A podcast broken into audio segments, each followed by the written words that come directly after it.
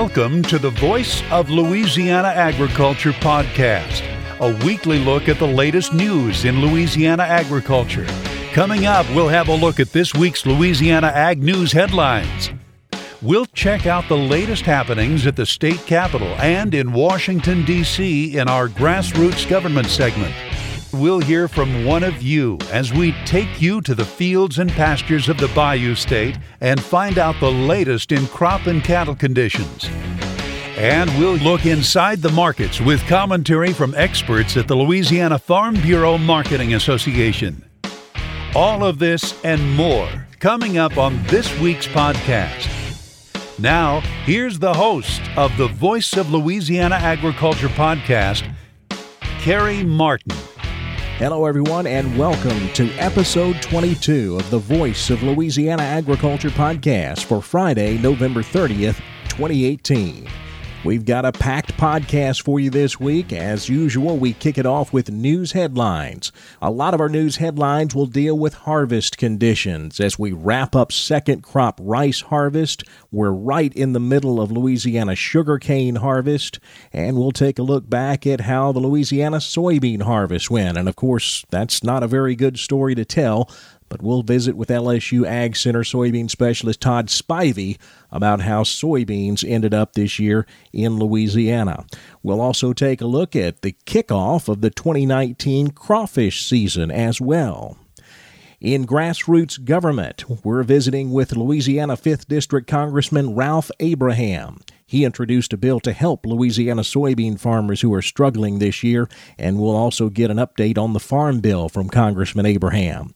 We go in the field this week back to Evangeline Parish to visit with Richard Fontenot. We've had Richard on the podcast a couple of times this year. He'll give us an update on how his second crop rice harvest is going and he'll also give us an update on that very sad soybean situation that he's dealing with this year. Richard has gotten national attention over the last couple of weeks. He has been featured in stories in national news outlets across the entire country. Avery Davidson was on his farm earlier this week, and while he was there, CNBC had a film crew there as well. So Richard has been all over the media talking about the soybean situation and the fact that he's had to literally just plow up most of his soybean crop this year. We'll have our regular market analysts check in with us on the cattle and grain markets, and then we wrap it all up with a look at the Louisiana Ag Calendar. We've got a lot of national meetings coming to Louisiana over the next month or so, and we'll run down a lot of those meetings as well as what's happening all over the state in Louisiana agriculture. All that's coming up on episode 22 of the Voice of Louisiana Agriculture podcast, and it all kicks off right now.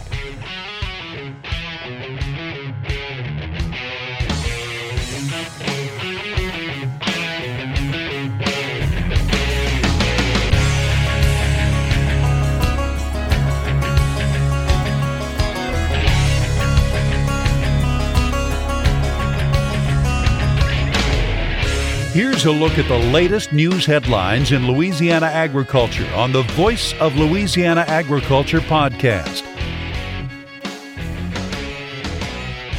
The Louisiana soybean harvest is about wrapped up for this season.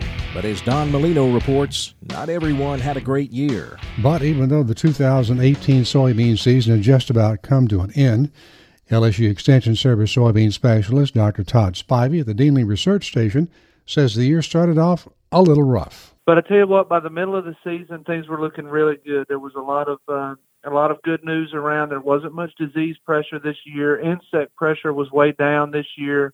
Going into the harvest season, things were looking good, and and, and folks were keeping their fingers crossed that it would stay that way. But it, it definitely started good with the harvest. We um, a lot of growers in in late August and early September were making really good uh, really good yields there were some harvests of some near personal bests, but really starting around the middle of September, um, we started catching rains, and we didn't quit catching rains. And in a lot of places, we haven't quit catching rains even now. But uh, and that's that's what really turned things around for us, especially in the southern part of the state. Crowley, for instance, from September 19th to October 1st, that's a 12-day period. They had one day without rainfall and uh, so that that really hurt our growers. and, and it kept it kept our growers from harvesting what was ready, and even some things that were harvested became unmarketable. Um, we had a we had a lot of uh, high damage beans, and because of uh, the market situation, on top of that, uh, elevators weren't accepting beans that in a normal year uh, would be accepted. So uh, elevators were limiting damage that they would accept anywhere five to seven percent, and that would be if you had a contract. If you didn't have a contract, you were looking at only getting about three percent. South of Rapides Parish, about 38% of the acres went unharvested um, or are still unharvested. Um, about 15 to 20% of the acres were harvested but were unmarketable. Now, some of uh, some of these beans were able to be stored, uh, and when I say some, I mean few were able to be stored. So there's the potential that that some of those stored beans can be sold once the market gets a little better. But it's been pretty rough. Uh, statewide, we're estimating about, and this is an upper limit, but we're estimating about 190,000 acres total that were either unharvested or unmarketable. So we're talking, you know, could be as much as as 60 million dollars from this wet weather this fall that was lost due to unharvested or unmarketable beans. Now, that number does not include any unharvested acres. That only includes harvested acres. And really, that average stayed where it did because of the beans that were harvested in the northern part of the state. If it was harvested throughout the month of September in the north, it was not uncommon for those guys to be making their personal best. Some folks even averaged their entire farm above 90 bushels to the acre. That in itself is going to bring up a lot of lower numbers, um, especially as you go further south. And even in the south, when we're not including the unharvested acres, the numbers that were coming out to begin with were great. There were growers in Beauregard Parish and in Calcasieu Parish who were averaging up to 50 bushels an acre, and that's really good for those guys down there. I'm Don Molino on the Voice of Louisiana Agriculture podcast. The Louisiana sugarcane harvest is around half done, and it's been a very wet and muddy harvest season. LSU Ag Center sugarcane specialist Kenneth Gravois says that will affect how much sugar the mills can extract from the cane. Mills are equipped with clarification to take the mud out, but every time mud leaves the mill, a little sugar leaves with it. You bring in extra trash. Anytime bagasse leaves the back end of the mill, it takes a little sugar back out with it. And it's not just the mills that see the effects of the mud, it costs farmers money to harvest in those conditions. Sugarcane grower Mikkel Pinsonat. It takes us a lot longer to get the tractors out the field, trucks to the mill. We burn on average 200, 250 extra gallons of fuel a day and extra wear and tear on your equipment. The United States Department of Agriculture has designated three Louisiana parishes as contiguous disaster areas. That's a result of the excessive rain and flooding that happened between April 1st and June 30th of this year. Those three parishes are Concordia, East Carroll, and Tensas. Eunice based Riceland Crawfish is planning a $3 million expansion that will allow the company to add 10 permanent jobs and 30 to 40 seasonal jobs.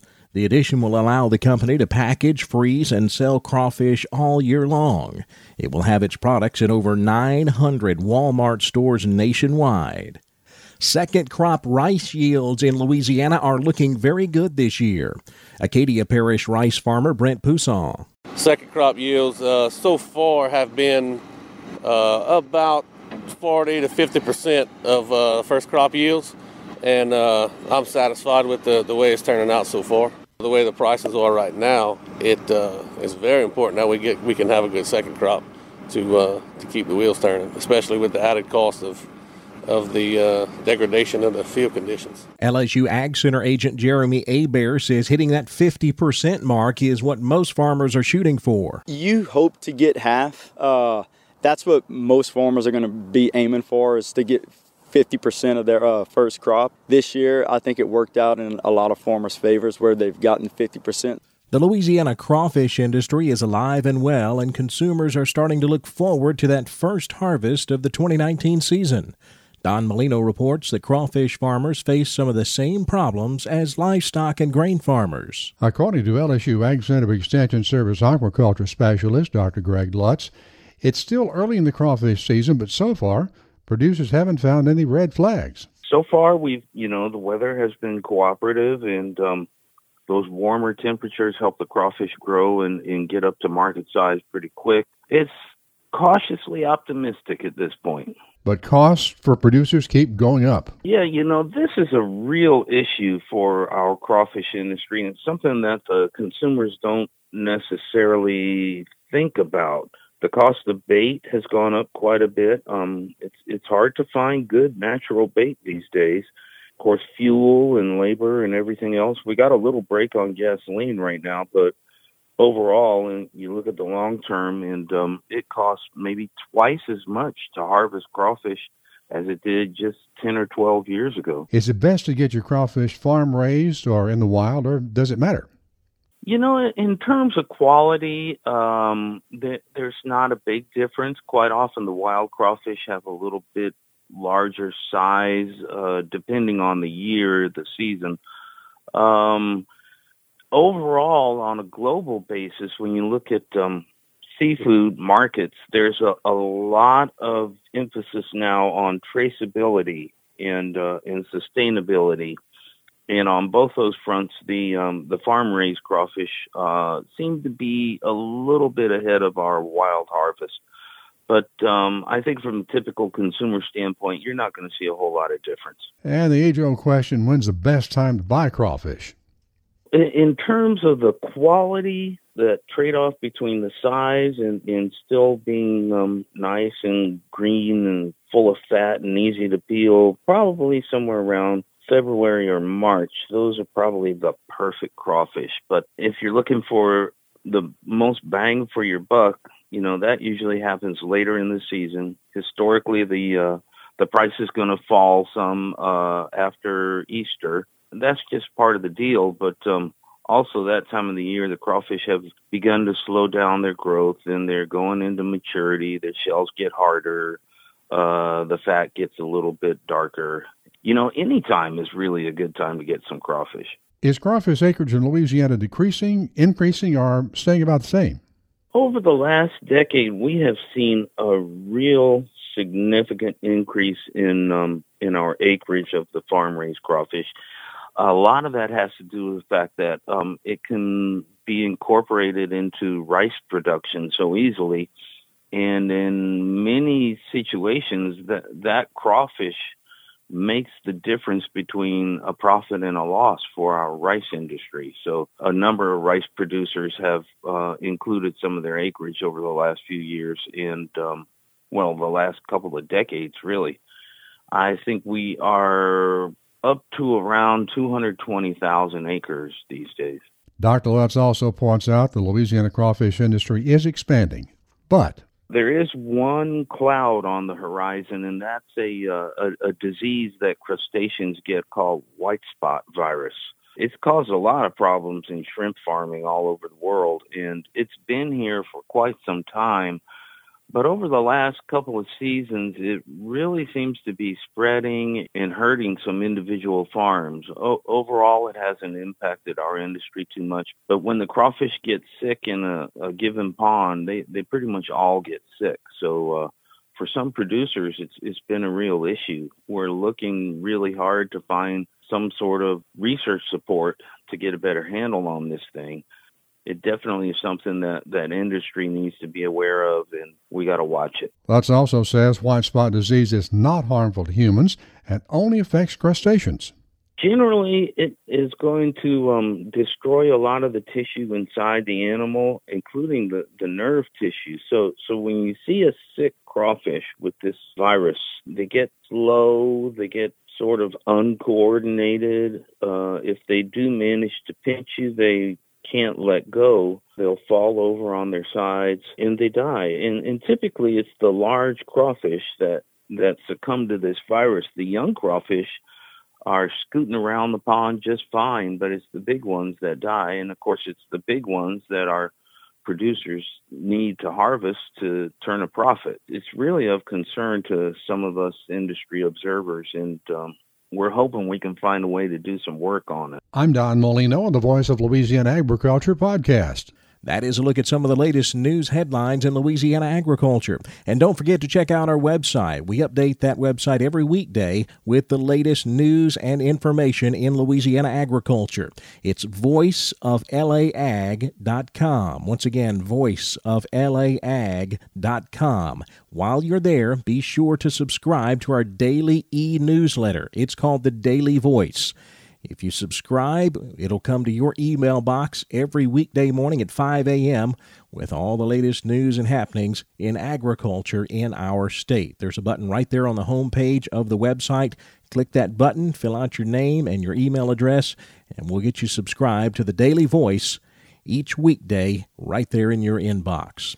Coming up next, it's time for Grassroots Government. We'll check in with Louisiana 5th District Congressman Ralph Abraham. Congressman Abraham introduced a bill in Congress this week to help Louisiana soybean farmers who are struggling. We'll talk about that bill and we'll get a Farm Bill update as he sits on the Farm Bill Conference Committee. Congressman Ralph Abraham is next on Grassroots Government, right here on the Voice of Louisiana Agriculture podcast.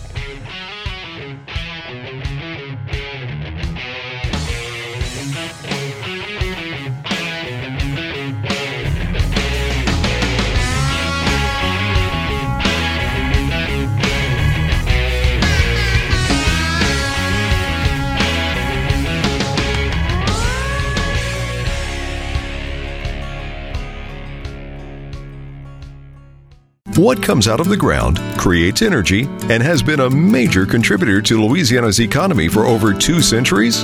No, it's not oil.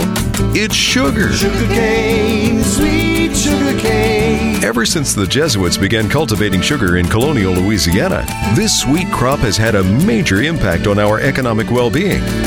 Each year, our sugarcane industry creates an economic boon of nearly $3 billion for the Bayou State.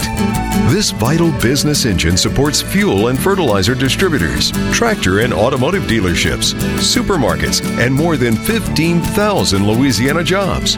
The sugar industry also benefits research universities and schools, banks, and insurance agencies. Sugarcane, sweet sugarcane. The Louisiana sugarcane industry, helping empower the people of Louisiana for more than 220 years. Louisiana Sugar, making life sweeter, naturally.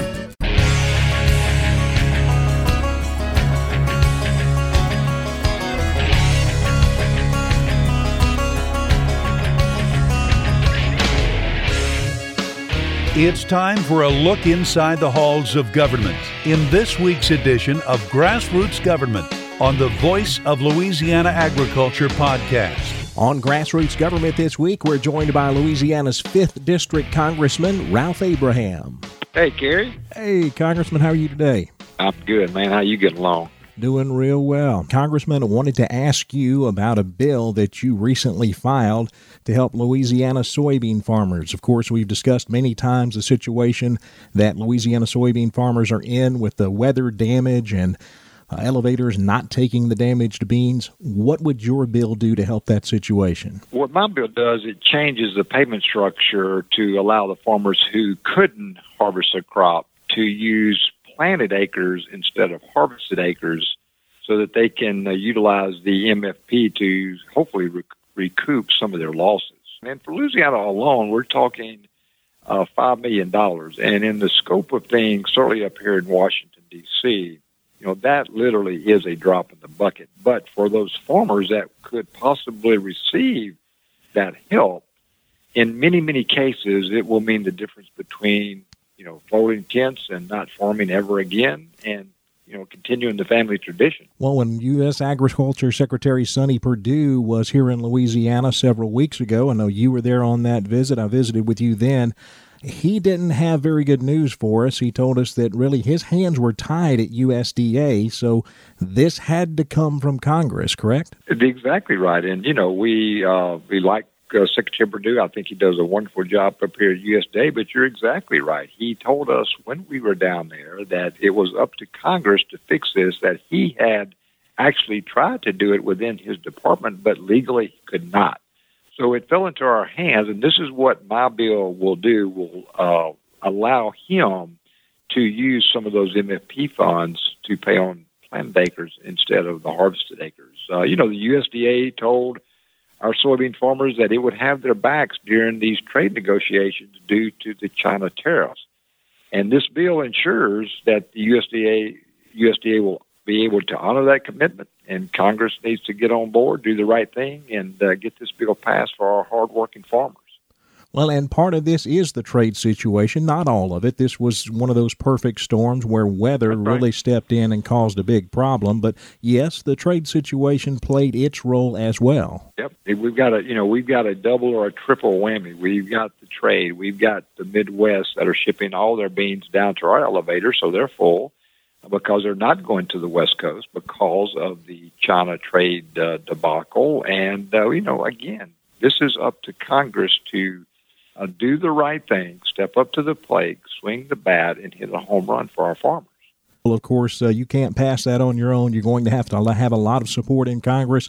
What is the reaction you've gotten from other congressional members on that bill? Well, we, we just literally dropped the bill this week. Uh, I am meeting uh, today and the rest of this week with the members of Congress, with the members of the committee, with the chair of the House Committee on Agriculture, uh, we are talking directly with the USDA. Uh, they are helping us craft the language that they uh, find uh, acceptable that, that will allow them to, again, pay from the MFP funding. So we've got our fingers right now in a lot of camps uh, and hopefully stirring the pot in the right direction. President Trump will be attending the G20 coming up later this week.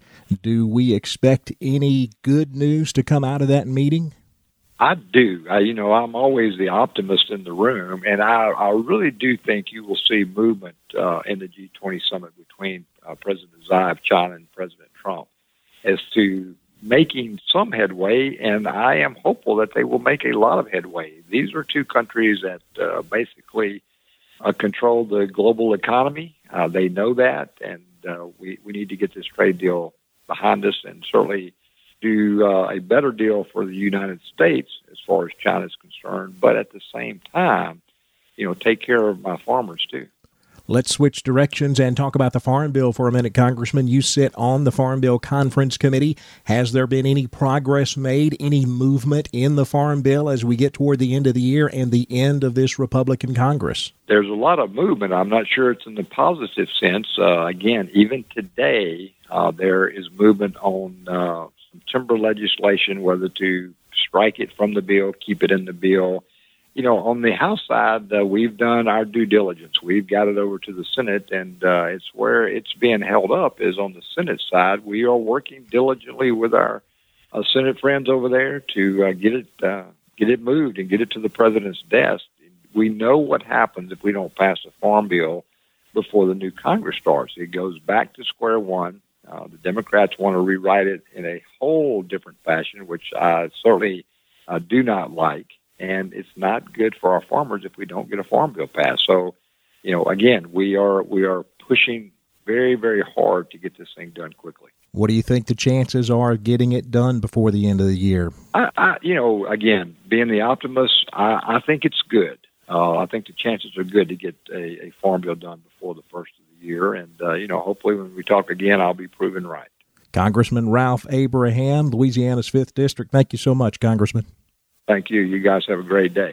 Coming up next, we go in the field to talk with Richard Fontenot. We've had Richard on the podcast a couple of times this year. We're going to visit with him one more time. Richard made national news over the last couple of weeks with stories appearing anywhere from the New York Times on down about his soybean situation and losing practically all of his soybean crop this year. Avery Davidson took a trip out to Richard's farm near Ville Platte last week, and he'll visit with Richard in the field next on The Voice of Louisiana. Louisiana Agriculture Podcast.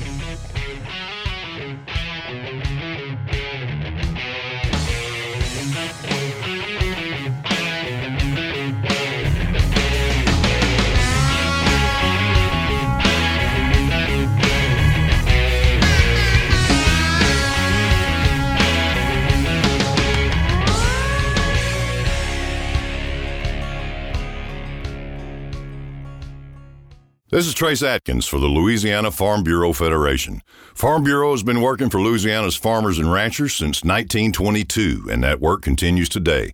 If you're a farmer or rancher, Farm Bureau wants you to join and be a part of their family. Farm Bureau knows you're busy running your operation, so while you're at work on your farm or ranch, Farm Bureau is watching out for your interests. So join today. The Louisiana Farm Bureau Federation, the voice of Louisiana agriculture.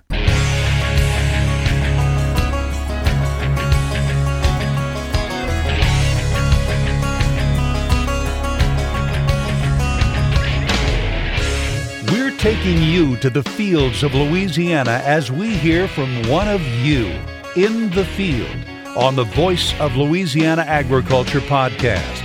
In the field this week, we go to Evangeline Parish, where Avery Davidson visits with Richard Fontenot about his current second crop rice harvest and the situation he's faced this year with his soybean crop. Avery? Thanks, Kerry. I am in the field on the farm of Richard Fontenot in Evangeline Parish. And Richard, thank you for having the Voice of Louisiana Agriculture podcast out to your farm. You're in the throes of harvesting your second round of rice. How is that going so far? Avery, it's going pretty good this year. Uh, we were kind of kind of reluctant uh, with all the rains and the, and, the, and the, delays we had in the first crop, but at, at the end of the day, I think we're going to have as good an average crop, possibly a little above average from the reports I'm hearing outside. Uh, obviously, you're loading up trucks, go, going in and out. You were talking earlier about your bins last year on December 15th were empty. They're full right now. What's that like? Well, it's it's a little strain on the market. You know, you have uh, a lot of these different discussions in relation to tariffs and trade agreements and NAFTA renegotiations, things of that nature. So it's really softened up some of our export potential. Uh, as you know, uh, rice-wise in Southwest Louisiana, we export 75% of what we produce, and it's critical that we have these export markets. And uh, these trade negotiations have slowed some of those sales down, and we're seeing it back on the farm. How is that affecting you and your bottom line? The bottom line, it's going to stretch things out. 2018 was a rough year. Uh, we, we usually like to get rid of inventory, and, and the guys down south, the mills and the buyers and the exporters like to move product too. Uh, at the end of the day, it's it's not beneficial for us to sit on commodities here. It's it's beneficial for us to get it out in a timely manner, and it's going to just delay you know, revenue streams coming in. Uh, it's tough going into uh, this spring. We're going to have to be sitting down with bankers, working on crop loans, things of that nature, sitting on a lot of inventory and some uncertainty with that. Uh, so it, it, provides a little uneasy situation going into a 2019 crop, but uh, it's not something that's uncommon, but it's, it's not as comfortable as it was years past. Well, we were talking about your rice. When it came to soybeans, you've gotten national attention about what's happened with your soybean crop. Tell me a little bit about what your soybean crop year 2018 was like. Uh, my brother and I's crop is not unlike a lot of other. Uh, it's a very representative of what we face in Southwest Louisiana, Louisiana as a whole, because you know you had central growers in the state, as well as uh, in the south part of the state that had similar issues in, in, reg- in regards to being able to move the crop in a timely manner. And unfortunately, weather came in in those venues and, and really deteriorated crop on, on, an exponential value. And uh, so, in our situation, in our particular parish, we had 65% of the soybean crop unharvested um, either destroyed via plow or shredded, a combination of ways. So when you have that much commodity out there, it really puts a, a damper on, on the outlook for the coming year. Um, there are some efforts to try to alleviate some of those those pains. Uh, we have Congressman Abraham that does a fantastic job with us. He's really trying to help the producers and, and the administration to try to get some of these MFP payments that are that have been talked and discussed about uh, applied to harvested as well as unharvested acres and trying to make those changes so we can try to accommodate all the soybean growers in the state with some of the stuff, these trade distorting issues that have affected. Fifth District Council, uh, Congressman Ralph Abraham introduced that bill. How instrumental do you think uh, Farm Bureau involvement and communication between the Louisiana Farm Bureau, American Farm Bureau, and Congressman Ralph Abraham was very involved with Farm Bureau as well? How much do you think that played a role in having that legislation presented?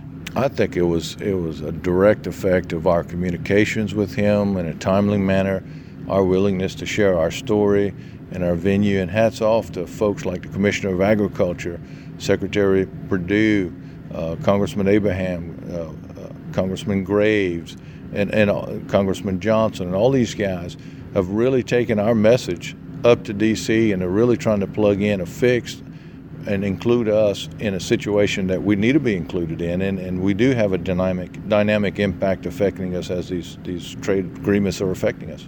Well, Richard, I appreciate you hosting us and CNBC today out on your farm.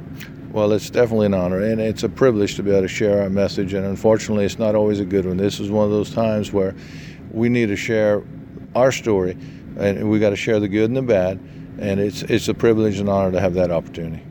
He is Louisiana Farm Bureau third vice president and Evangeline Parish farmer Richard Fontenot. Carrie, back to you. Thanks for the help, Avery. And don't forget you can catch Avery every week on the weekly syndicated television show This Week in Louisiana Agriculture.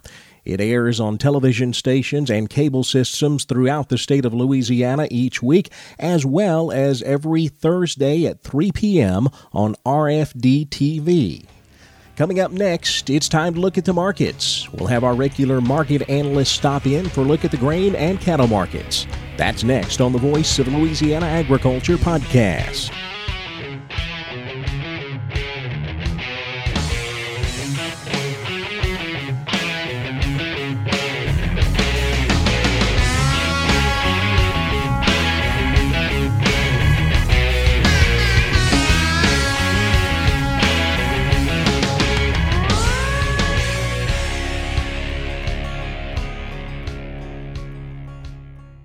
This is Trace Adkins for the Louisiana Farm Bureau Federation. If you're a farmer or rancher, Farm Bureau wants you to join and be a part of their family. I grew up in Louisiana farm country and I know all the hard work and sacrifice that you put into raising livestock, growing a crop, raising a family, and running a farm. Farm Bureau puts that same hard work and sacrifice into making life better for you and your family, so join today.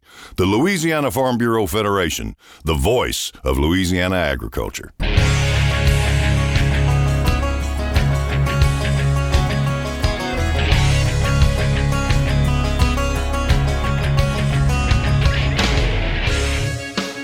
Now let's look at the markets with insight from the experts at the Louisiana Farm Bureau Marketing Association on the Voice of Louisiana Agriculture podcast. To talk about the markets, we're visiting with Greg Fox. He's grain market analyst with the Louisiana Farm Bureau Marketing Association. Greg, let's first talk about the soybean market. We've seen quite a bit of volatility in this market this week. Give me your recap of what we've seen so far this week in the bean market. Yeah, Monday we it just fell out 20 plus cents. No real reason why. Just kind of lack of fresh news was the biggest draw out of Mondays. And then Tuesday and Wednesday, we recovered everything plus some that we lost. Um, again, nothing really exciting news wise for that. It just seemed to rebound. And yesterday, we saw probably positioning going into today. And then today, we're up. I think everybody's on pins and needles today, waiting for any kind of news out of the G20 summit in Argentina between Trump and China. Yeah, I know that has definitely been the big news this week. Everybody kind of holding their breath for this G20 summit. Um, what kind of anticipation have you heard out of the grain trade on this thing? Not much. It, it's some optimism out there, and I think that's some of the reason we're up today ahead of the, their scheduled meeting. I think is tomorrow, if not later today. Either way, their meet's going to be after the market closes. So the overall tone, I think the market feels like they're going to get something done, or we wouldn't see a big push today. So, but it's hard to say. You know, it could go either way. You just never know whose ego is going to get in the way and crush any kind of trade deal. Well, what else is going on in the grain markets? Let's look at the uh, corn market. Anything to talk about there this week? Corn's been pretty steady. We saw really good corn exports, so that helped the market stay firm you know, we're not staring at huge prices, um, but we're solid. We were solid yesterday, uh, and then again today. So, you know, that's good to see. We need to see some turnaround there. If we get these bean markets to take off, if there is some kind of trade trade deal done, I do think that's going to pull corn up with it. Um, but we've seen some pretty decent usage on the corn side, so maybe that'll be enough to slowly work its way back up. How about wheat? I know we've had that situation over in Russia that uh, has definitely played a factor in the wheat market. What have you seen going on there?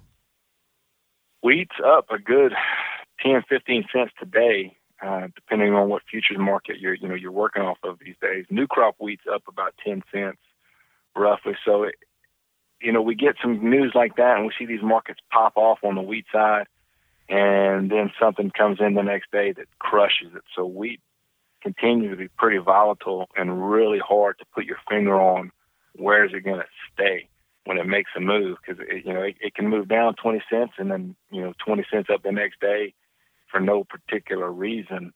Um, but uh, hopefully we see something on that wheat side stay a little firmer, give us a little bit more opportunity to diversify our crops here after this last year with the soybean crop. Well, speaking of the soybean crop, Greg, um, is there any positive news to come out of the soybean harvest this year? And now that we're kind of about done with it and looking back. Uh, I mean, we're some of the grain facilities open up some of their damage limits, so some of that you know, 15% damage stuff, 20% damage has been able to get unloaded slowly. Um, but nothing real exciting, you know, looking back, you know, folks were just fortunate they booked some stuff early and were able to deliver something and still waiting uh, to deliver more if these damage levels open up. But, you know, nothing, uh, nothing worth talking about has really popped up lately. Greg Fox with the Louisiana Farm Bureau Marketing Association. Thanks a lot, Greg. Yes, sir. Thank you. Now let's switch gears and talk about the cattle market, where we visit with Dave Foster, CEO of Cattle Producers of Louisiana. Hey, Kerry, how are you doing? I am great, Dave. How about you? Far, so good, as long as I can still see that sunshine. Well, Dave, let's talk about the Louisiana cattle markets right now. Looking at our Louisiana livestock auction reports this week, you can definitely see that we're into the end of the year, we're in the holiday season, and we're seeing some seasonal pressure on our calf prices right now. What are you seeing in our Louisiana livestock auction prices, other than the fact that, you know, we're in the holiday season and the end of the year?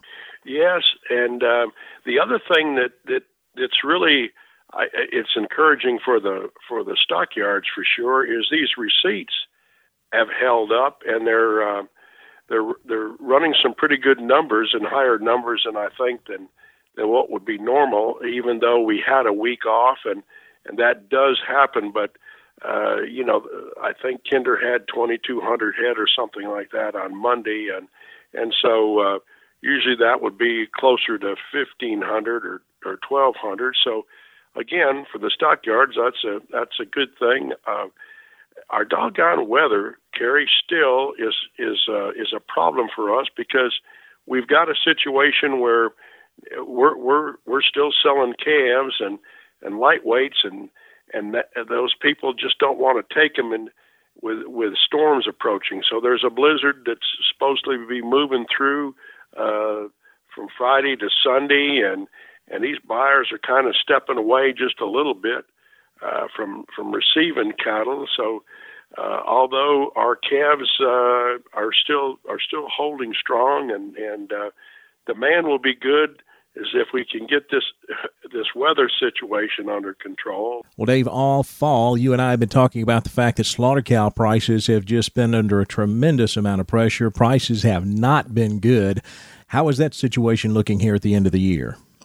Our killing cows have picked up price wise a little bit as well. Uh, they've gained some strength right before Thanksgiving, and and certainly this week, uh, cow prices, killing cow prices, has have moved a, a little higher. Uh, all of that is encouraging, and so uh, we just kind of have to see what what happens next. Dave Foster, he of course is a former market reporter here in Louisiana and currently CEO of Cattle Producers of Louisiana. Coming up next, it's time to look at what's happening in Louisiana agriculture. We'll take a peek at the Louisiana Ag Calendar. We have a lot of dates to go over, and that's coming up next on the Voice of Louisiana Agriculture podcast.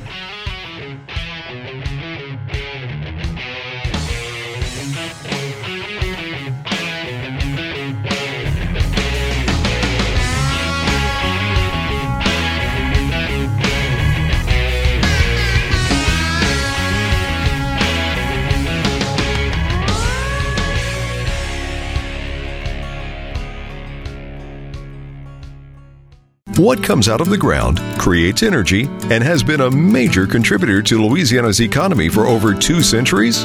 No, it's not oil. It's sugar. Sugar cane, sweet sugar cane. Ever since the Jesuits began cultivating sugar in colonial Louisiana, this sweet crop has had a major impact on our economic well being. Each year, our sugarcane industry creates an economic boon of nearly $3 billion for the Bayou State. This vital business engine supports fuel and fertilizer distributors, tractor and automotive dealerships, supermarkets, and more than 15,000 Louisiana jobs. The sugar industry also benefits research universities and schools, banks, and insurance agencies. Sugarcane. The Louisiana sugarcane industry, helping empower the people of Louisiana for more than 220 years. Louisiana Sugar, making life sweeter, naturally.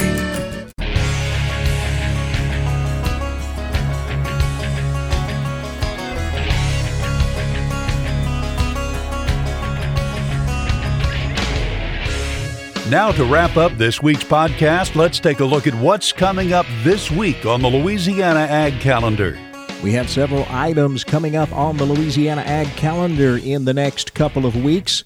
First up, this coming Thursday, December 6th, the Louisiana Farm Bureau Federation's State Board of Directors is holding their bi monthly meeting in Baton Rouge at the Louisiana Farm Bureau Federation headquarters. Also on that same day, Thursday, December 6th, Temple Grandin is giving a lecture in Ruston. Now, if you're not familiar with who Temple Grandin is and you're in the cattle business, you need to get familiar with this lady. She is probably the most groundbreaking cattle handling and cattle behavior researcher of our lifetime her practices, her research has been implemented in more cattle handling facilities than any other one person in the last 50 years. She's also very unique. She is a professor at Colorado State University. However, she also has autism. And she believes that autism allows her to see the world in the same way that cattle see the world. And as a result, that's how she's come up with all of the groundbreaking cattle handling research that she has given the industry over the last several decades. We're going to have Temple Grandin right here in Louisiana Thursday, December 6th in Ruston at the Louisiana Tech campus. So you might want to look her up and mark that on your calendar. There's also been a movie made about Temple Grandin and her life. So look that movie up as well. It's quite a treat to have her here in our state giving a lecture at the Louisiana Tech campus Thursday, December 6th. December 6th through the 8th is the Louisiana Beekeepers Association's annual convention in Sulphur. If you want information on that, you can look it up on their website, labeekeepers.org. On Friday, December 7th, the Louisiana Forage and Grasslands Council is holding their annual meeting at the DeWitt Livestock Barn facility in Alexandria. It starts at 8:15 in the morning and runs through 2 p.m. that afternoon. Again, Louisiana Forage and Grassland Council's annual meeting Friday, December 7th in Alexandria. We do have a couple of other meetings coming up to wrap up our year. On December the 10th, there's a farm profitability workshop in St. Martinville. Then on December 15th, a timber tax workshop in Baton Rouge. That'll wrap things up for our Louisiana meetings for 2018. Then we look into 2019, and January gets very busy for national farm meetings in New Orleans. It just seemed like this was the year for everyone to come to NOLA for their big nationwide farm meetings. It kicks off January the 8th through the 10th with the Beltwide Cotton Conferences in New Orleans. Then, right behind the Beltwide Cotton Conferences, it's the American Farm Bureau Federation's annual convention, January 11th through the 16th in New Orleans. January 23rd through the 26th, the American Sheep Industry Convention will be holding their meeting in New Orleans. And then January 30th through February 1st, it's the Cattle Industry Convention and National Cattlemen's Beef Association Trade Show in New Orleans. So, as you can see, four big nationwide farm meetings coming to our state in the month of January. Well, that's a look at the ag calendar, and that puts the wraps on episode 22 of the Voice of Louisiana Agriculture podcast. Be sure to connect with us on social media. We're on Facebook and Twitter. The handle is at Voice of LA Ag. We keep those updated each weekday with all the latest news and happenings in Louisiana agriculture. We'll see you next time right here on the Voice of Louisiana Agriculture podcast. Thanks for listening to the Voice of Louisiana Agriculture podcast. Join us again next week. This podcast is produced by Carrie Martin and the Louisiana Farm Bureau Federation. For more information, be sure to check out our website, voiceoflouisianaagriculture.org and lafarmbureau.org.